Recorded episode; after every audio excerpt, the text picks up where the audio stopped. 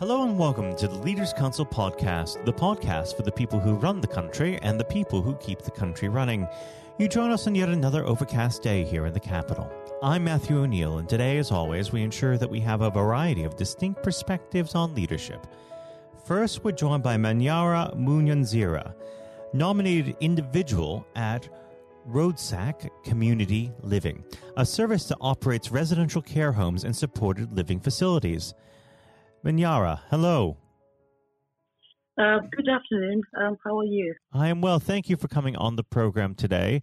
Now, uh, normally we like to uh, head straight on over to the field of leadership, but considering the ongoing COVID outbreak, I'd be remiss if I didn't ask you how is this affecting uh, your operations? Uh, um, I have to say, I think probably uh, during the early days, um, it, it was just, uh, I think, the uncertainty of not knowing um, um, how to respond uh, to the uh, virus itself, you know, not knowing probably the um, severity, you know, of it, I think did not help. Um, I think um, I have to say that uh, it was difficult, I think, in terms of, you know, uh, keeping our staff and making sure that, you know, we've got the right numbers, you know, for residents. Uh, because um, there were worries, you know, as to you know, how is the disease, you know, sort of like being spread, you know, and um, what's happening to that, you know, am I going to die, you know, so you had all these, uh, you know, various, uh, you know, issues on uh, on our staff's minds, you know, not knowing exactly, you know, how the uh, disease was being spread, and you know, should they carry on coming into work, you know, is it worth it, you know, all these things, you know, it was such a fiasco, you know, during that time uh, not knowing exactly, you know, what to tell the um, the staff, you know, ourselves. And have you had any difficulties in obtaining the supplies that you need to operate? Um, I think um, the initial days, yes, it was very difficult, um, you know, uh, in having the right amount of, uh, you know, PPE. And I think, as I said, you know, uh, before that um, uh, this was not, you know, just something affecting, you know, just the um, uh, care industry. You know, it was all across board, you know, affecting the whole country. You know, so uh, we did find, you know, our way, you know, later on, I think with so many companies, you know, coming on, you know, to offer, you know, these supplies, you know, so which helped, um, you know, in the end. So we had to make sure that, you know, our orders, you know, were in very, very um, large amounts, you know, uh, so just to cover, you know, the whole time, you know, of uh, the disease, you know, itself, as you can imagine, you know, it's still ongoing. And uh, but the good thing is that you know there is so many companies you know out there you know who are you know supplying the PPE. So I would say you know that that that is um, you know really helped. Fantastic. Um, well, we should move on to the subject of leadership. I always like to start this part of the conversation off by asking the same simple question What does the word leader mean to you? Leader. Um, I would say um, leadership um, is an expanded, you know, way of thinking, and uh, even more so, you know, during the uh, crisis times. Um, you know, as you're under, you know, significant, you know, pressure to make critical decisions, you know, for your colleagues, you know, and, and any other stakeholders, you know, at the same time, you know, having to comply, you know, with, uh, you know, moral and uh, legal obligations. Um, I would say, you know, in crisis times, you know, this makes you, you know, realize, you know, that you have to be more stronger and more confident, mm-hmm. you know, uh, before you can help anybody, you know, yourself. I think it's more of, you know, anchoring yourself, you know, to become, you know, the source of strength, you know, for your staff, you know, as they are looking up to you, you know, and how successful, you know, your response, uh, you know, is, you know, filters, you know, through the whole team and this sort of like you know creates you know positive feeling you know around the team and you you all have this sense of realizing you know that uh, you can endure you know one crisis and um, you're able you know to tackle you know even more uh, than you can you know imagine and i can say you know in, in, terms of being a leader you know you have to be the calm in the storm uh, you know to those you know who you delegate uh, you know to and uh, this will sort of like you know rub off you know on on everybody and uh, task sharing you know becomes you know easier and um, this builds up you know in a positive you know way as it transcends you know through the through the totem pole um, so all i can say is um, i think when it's when it's crisis times, you know, how you lead, you know, is shown, you know, by how you react, you know, in times, you know, of crisis. You know, there is, you know, leadership, you know, when things are calm, you know, you you have time to respond. You have time to think, you know, through things, you know. But then I have to say, you know, with the uh, pandemic, it is not allowed, you know, every everyone, you know, sort of like time to pause, you know, and then assess and then respond you know. So with the outbreak, you know, itself, you know, um, it did not allow, you know, this space, you know, uh, for leaders, you know, to respond, you know, so as to speak, as it did not allow, you know, any freedom, you know, or any power, you know, to choose, you know, an, an, an sort of like an, an applicable, you know, response, you know. So I think when you're a leader, you know, these are the times, you know, that really show, you know, true leadership, you know, how you respond, you know, in uncertain times. And um, so all I can say is, um, I think the crisis, you know, is um, has been, you know, helping, you know, I think probably for myself, you know, how I should lead, you know, how I need to respond, you know, at certain times, you know. So I think that that's how I see leadership, you know, as. How would you describe your personal leadership style? My personal uh, leadership style is, um, I have to say, you know, when there is, you know, chaos, you know, I have to probably, you know, assess, you know, the situation, you know, before, you know, I can make, you know, judgment, you know, put everybody, you know, on the same table, let's say, you know, sit on the round table and, uh, you know, see, you know, where everybody's weaknesses are and where their strengths are. And then that's my style of leadership, you know, whereby I have to assess, you know, to see, you know, okay, there has been a fault or something is wrong here but then there are, you know, strengths, you know, on the other side. So I sort of like try to find, you know, that neutral area, you know, and um, and, and make a decision, you know, um, in terms, you know, of that, um, in whatever, you know, area of uh, decision making process, you know, that I have to make. How would you say you came to your leadership style? Did you have any role models who shaped you in this way? Um, I have to say, um, there has been, you know, role models, you know, but probably not in particular um, to uh, the health um, industry. So I have to say, you know, I've had to learn, you know, as I go, um, in terms of, you know, in terms of leading. Uh, because what I can say is, you know, I came from a pure scientific, you know, background, and um, and having to merge it, you know, with um, the um, community and mental health, you know, uh, background um, has been quite challenging, I have to say. Uh, but what I can say is, you know, I'm still learning, um, and uh, what I've learned, you know, so far um, is that, you know, a different approach, you know, that you apply um, is not um, equal, you know, to everybody else.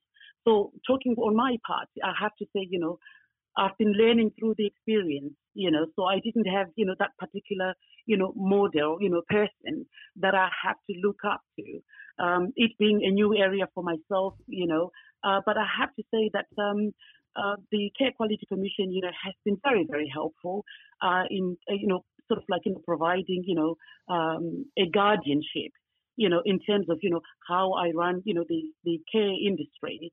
Uh, so that has been, you know, quite helpful, I have to say. Now, unfortunately, our time together is beginning uh, to uh, wane. Uh, but before we let you go, what does the next 12 months have in store for Rhodsac Community Living? I think um, the next 12 months, I have to say, um, we will have to be more ambitious, um, you know, in how we sort of like, you know, innovate, you know, applicable changes, you know, of our, you know, contingency, uh, you know, planning. I think with the, um, um, the pandemic, you know, in mind. And um, I have to say, you know, like any other business, you know, uh, we've had, you know, a paid, you know, schedule, you know, um, but then, you know, the pandemic, you know, uh, made, you know, that, you know, very hazy, you not knowing perhaps, you know, which direction to take, you know, within the, you know, in the next, you know, uh, 12 months. But what I can say is that, you know, we have been uh, very lucky that um, we have not, um, you know, had any um, uh, people, you know, suffering, you know, from the virus itself, you know, in terms of our residents, you know, as well as, you know, staff. um, and um, family members, you know, coming in uh, to uh, visit, you know, their their um, loved ones. Um, so what I can say is, you know, what we're going to do is, you know, put, uh, you know, whatever we have, you know, in place. Um, what I can say is, um, when this all happened, you know, we had uh, quite a lot of, you know, projects, you know, that uh, were in place, you know, already, but uh, they had to take it out uh, because of the um, of the virus, you know, itself. Uh, but um, as we've now approached, you know, uh, the new norm, we're gonna, you know, go ahead, you know, with the plans and see, you know, if we can create, you know, more jobs, you know, for the people and uh, not allow ourselves, you know, to focus, you know, on this pandemic, you know, um, and um, center, you know, our car, our courage, you know, and direction, you know, uh, to commit ourselves, you know, to uh, invest more and um, make jobs, you know, available, you know, for for for people.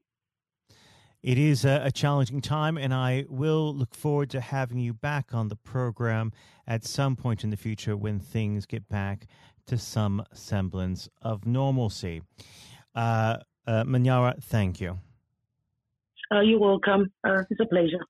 That was Manyara Muyenziwa of Rhodsac Community Living. And now, if you haven't heard it before, is my exclusive interview with our chairman, Lord Blunkett. Lord Blunkett, welcome. Thank you very much. It's very good to be with you. Um, well, of course, uh, nothing is being said uh, at the moment other than COVID 19, uh, which uh, we must touch on. Um, what would your message be to small businesses who are trying to keep going? Well, I think the last ones standing will be the ones that thrive when we get back to some sort of normality. So it's have confidence and courage obviously take advantage as far as you can of the government help. I think that Rishi Sunak, the Chancellor, has gone about as far as you could have expected. Mm-hmm.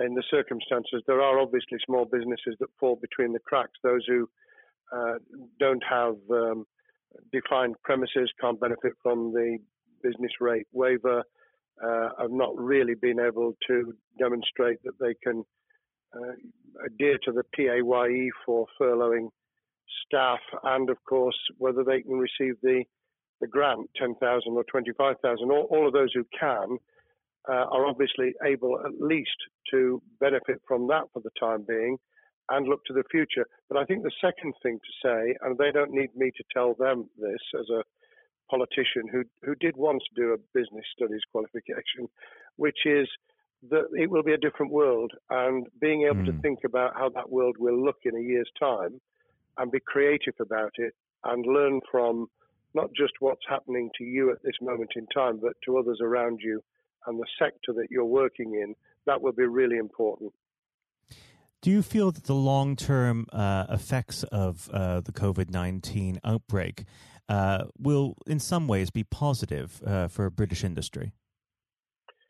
Well, only in the sense that people are having to be creative, they're having to adjust and innovate, Therefore, they're thinking about more productive, if you like, greater productivity ways of delivering the same service or delivering the same products. And in that sense, I think we'll have temporarily at least very much higher unemployment than we've become used to, but we'll probably have a burst of productivity, mm-hmm. which will help with the recovery. Whether it will help with the inequity of the way in which our economy is imbalanced, both between services and product productivity and, and the production of goods and services, I'm not sure. What we will need to try and do is to ensure that the geographic imbalance that exists is, as far as humanly possible, is dealt with by both uh, the entrepreneurship and innovation from the bottom up and targeted government help, which will still be needed. And we are now in the throes of the kind of borrowing that we saw back in 2008 to save the banking and economic system. We're, we're having to do that to save the whole of our productive business and mm-hmm. commerce, and I think that will have to be sustained for some time. Do you feel that people will take a second look at global supply chains in the wake of this outbreak?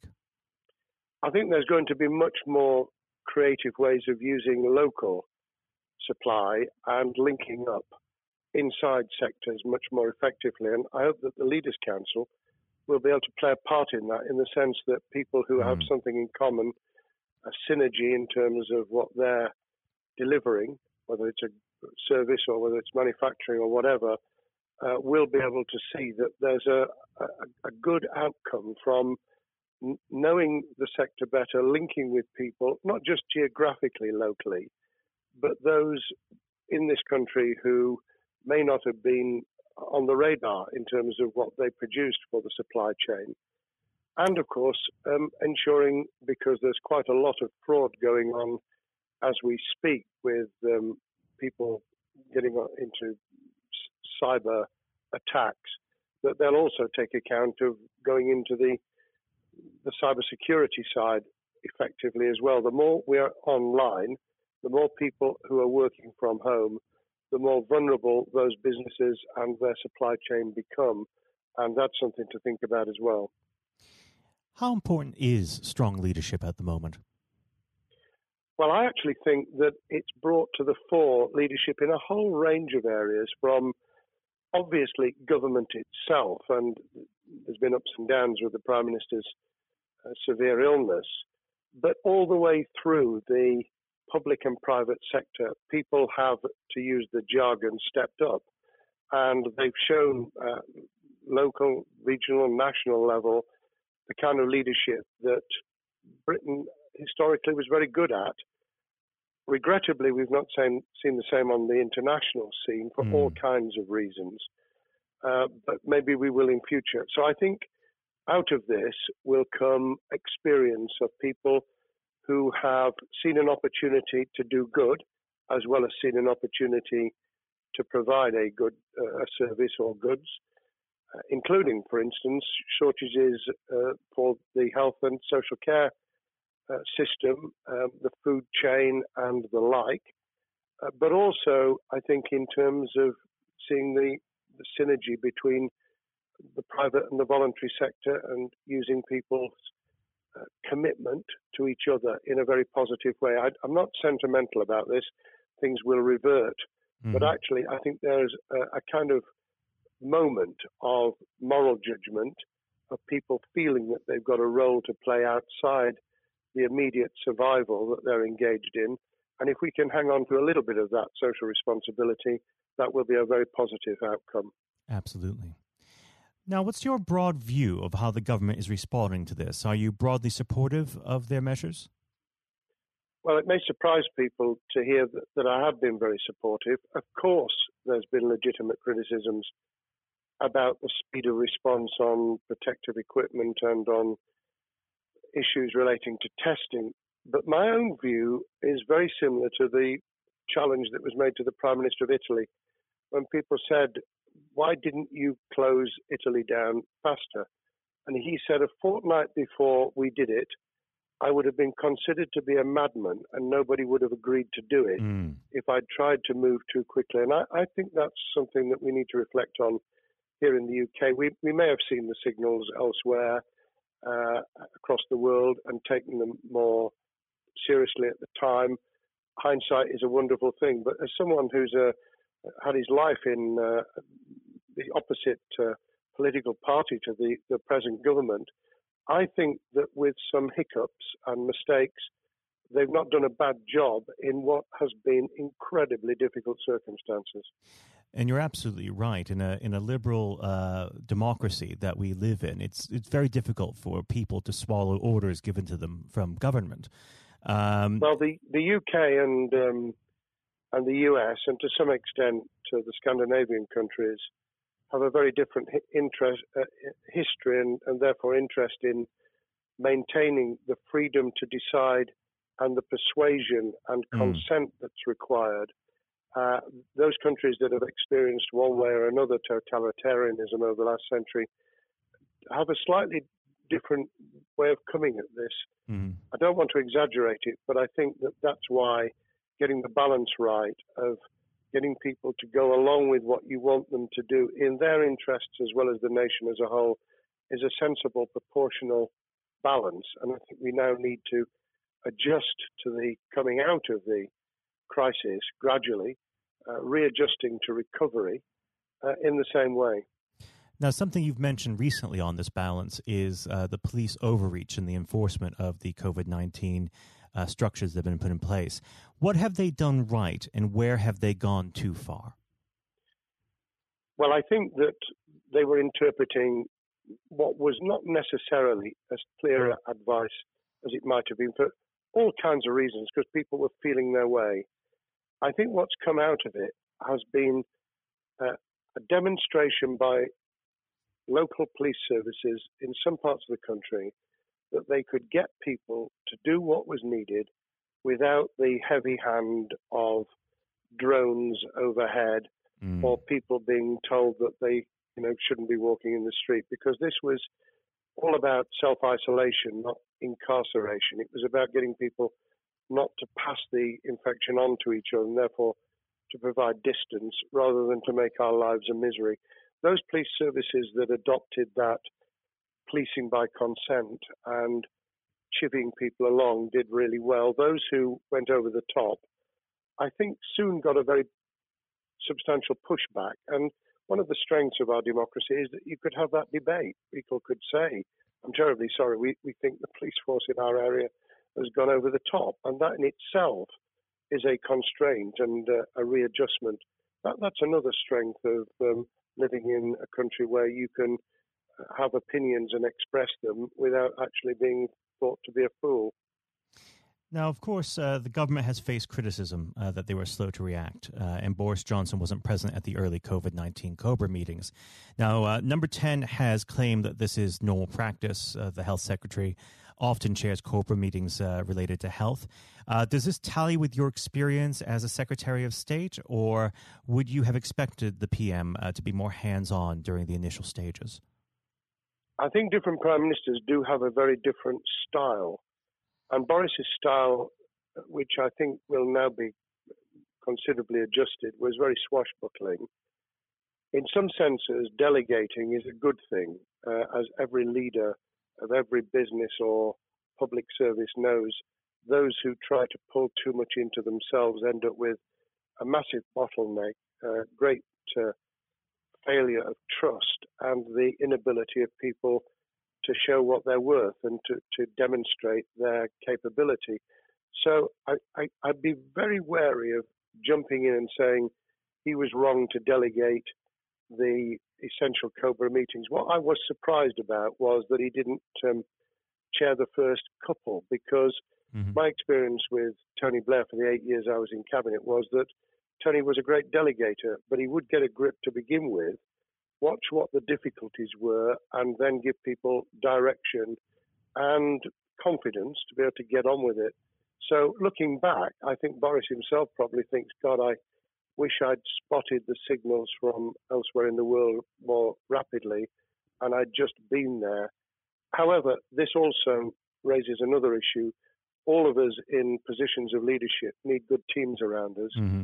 I think after this is over, he will be assessing those who really did step up and those who demonstrated their inadequacy.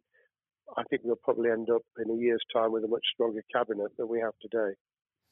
Well, absolutely. And of course, uh, we've seen a, a significant uh, drop in the visibility of uh, certain special advisors like Dominic Cummings uh, during this uh, entire period. So it'd be interesting to see how that pans out.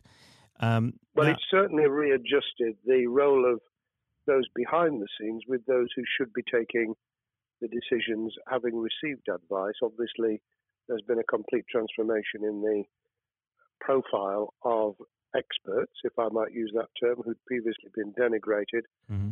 Scientists, medics, people with behavioral science uh, understanding. My only criticism was were we getting wide enough advice? Were we narrowing it too much to a couple of key centres in London. But that's because I've always been adverse to everything being London centric. I think there's great expertise, wisdom, experience out in the sticks, and uh, we should use it. Uh, rightly so. Um, now, was pandemic planning part of your time as a minister, particularly perhaps uh, when you were Home Secretary? Well, it was, but it was on the back of risk arising out of counter-terrorism measures. Right. Uh, I was the Home Secretary for three months when the attack took place in September 2001 on the World Trade Center and beyond, we did an enormous amount of uh, scenario planning, both desktop and, and real. On the back of that, it was very heavily orientated to future developing terrorism risk. I certainly got involved with talking about pandemics. I remember being at a seminar in Edinburgh where the university there had done a lot of work itself on the issue of pandemics. And of course, we, we saw SARS and other things emerging. I, I think it would, people have criticized the government for not picking up the report from 2015, five years ago. I think that what happens is human nature kicks in. You deal with what you're immediately faced with.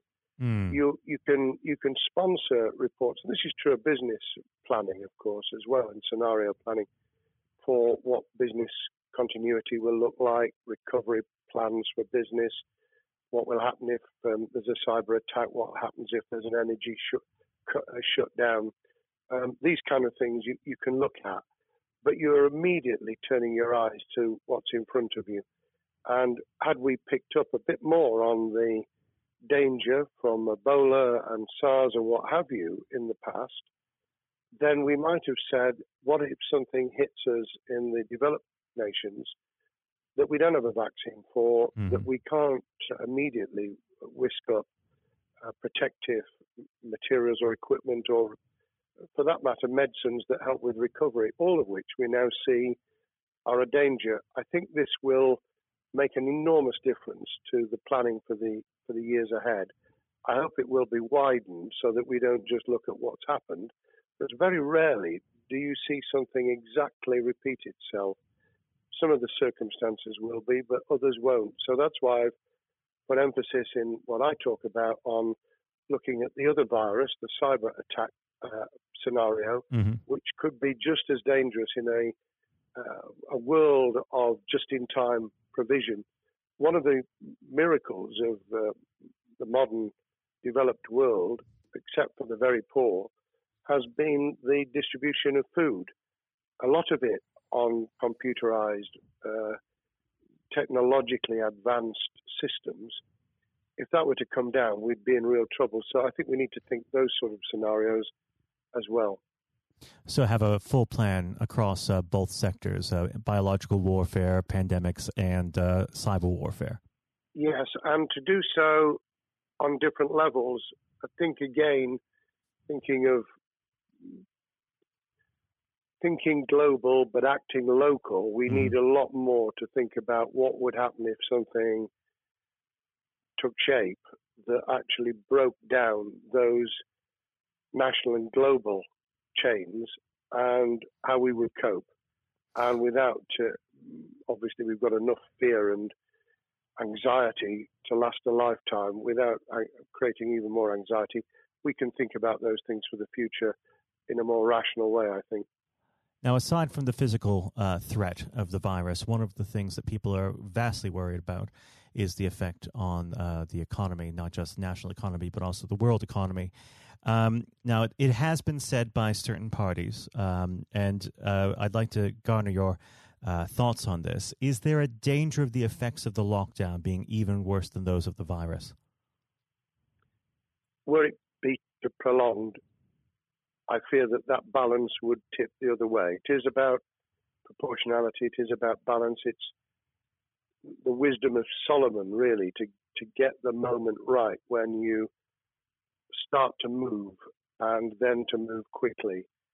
There's no doubt whatsoever that we are stocking up, not just on the economic and employment front, which will be devastating enough, but on the health and social well-being front, enormous challenges.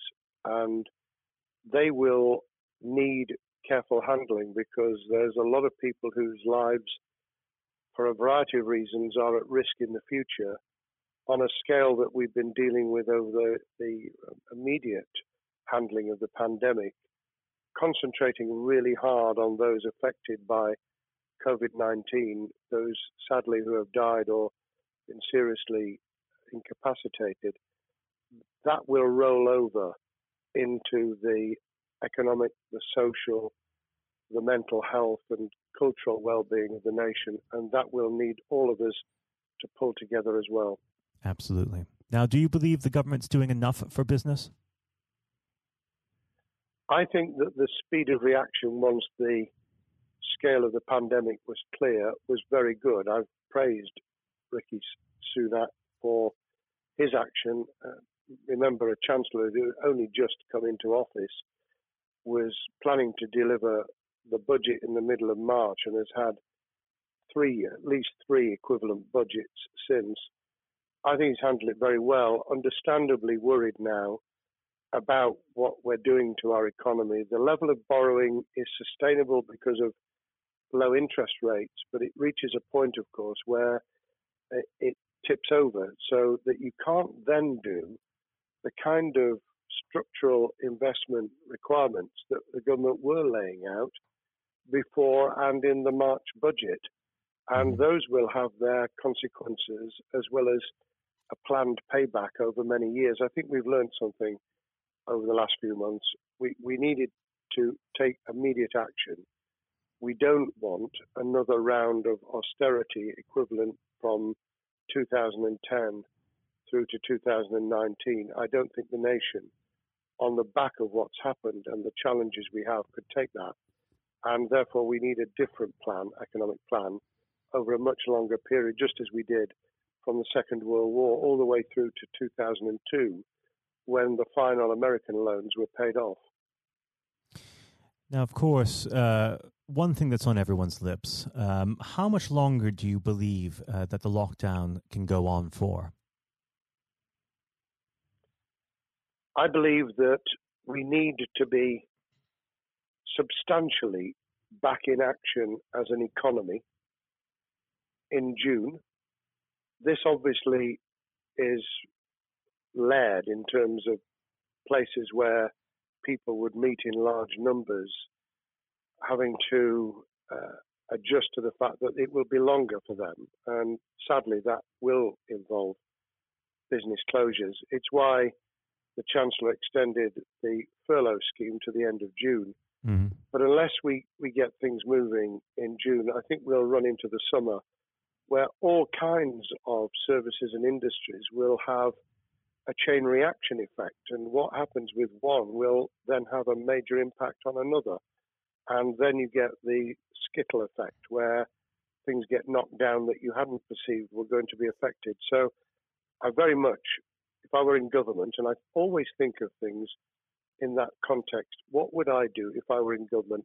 I would be on the side from the second week in May on the side of the Hawks in terms of saying we've got to start moving and we've got to do so with the collaboration and cooperation of the public who have got the message, who did behave, who responded magnificently. Let's try and get back, perhaps, you know, doing things differently for a time, but substantially getting back to business as usual. unless we do that, then those areas that can't and wouldn't expect to be back in action immediately get pushed further into the middle of the year and the autumn, and then they become unsustainable.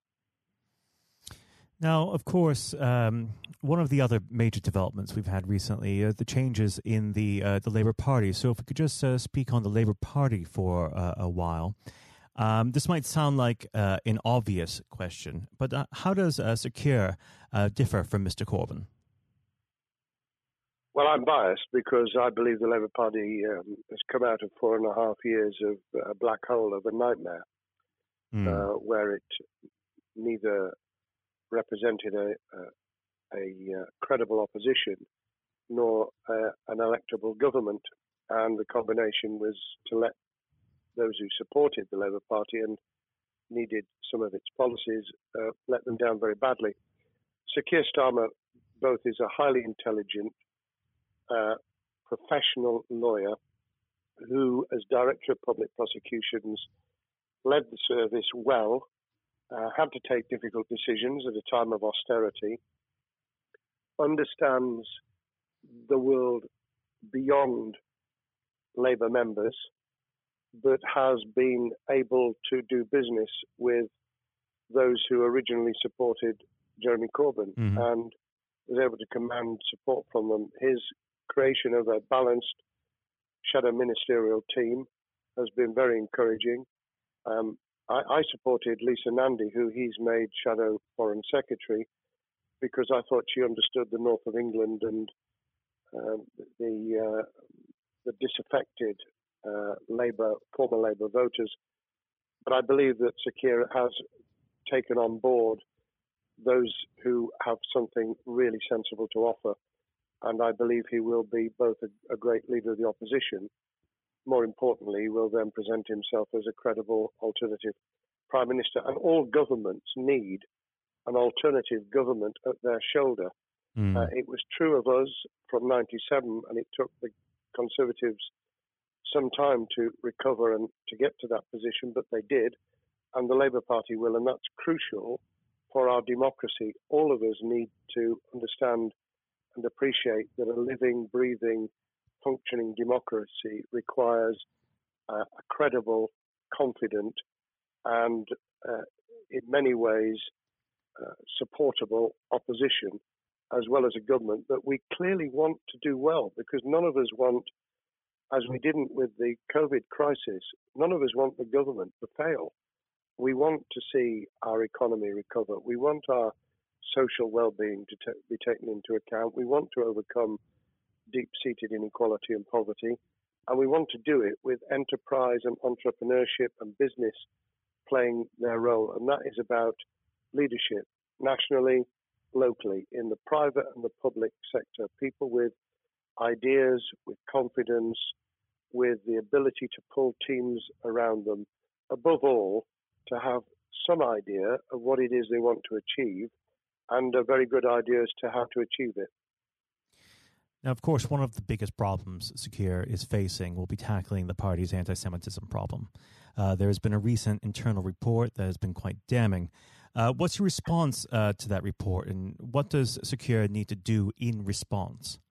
Well, there are two reports. One, which is being produced by the Equality and Human Rights Commission, uh, which he will and has already indicated will implement in full.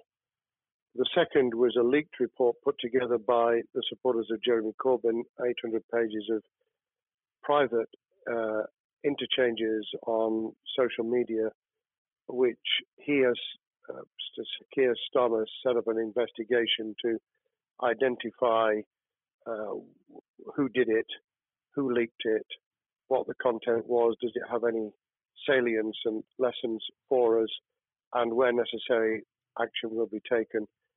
So I hope that uh, as he moved very quickly to reassure the Jewish community, so he will be able to take the necessary steps to back up that reassurance with the kind of actions that says that this was a blight on a historic great political party that all, us, all of us were ashamed of we've been able to put that behind us and to move on to facing the future with confidence. What's the one king, uh, key thing that Sir Keir needs to do to restore Labour as an election winning party? I think Sir Keir Starmer's major challenge is to convince sceptical voters that Labour has not only reverted to a party that they can support because they can see it acting developing, presenting as a credible alternative government, mm-hmm.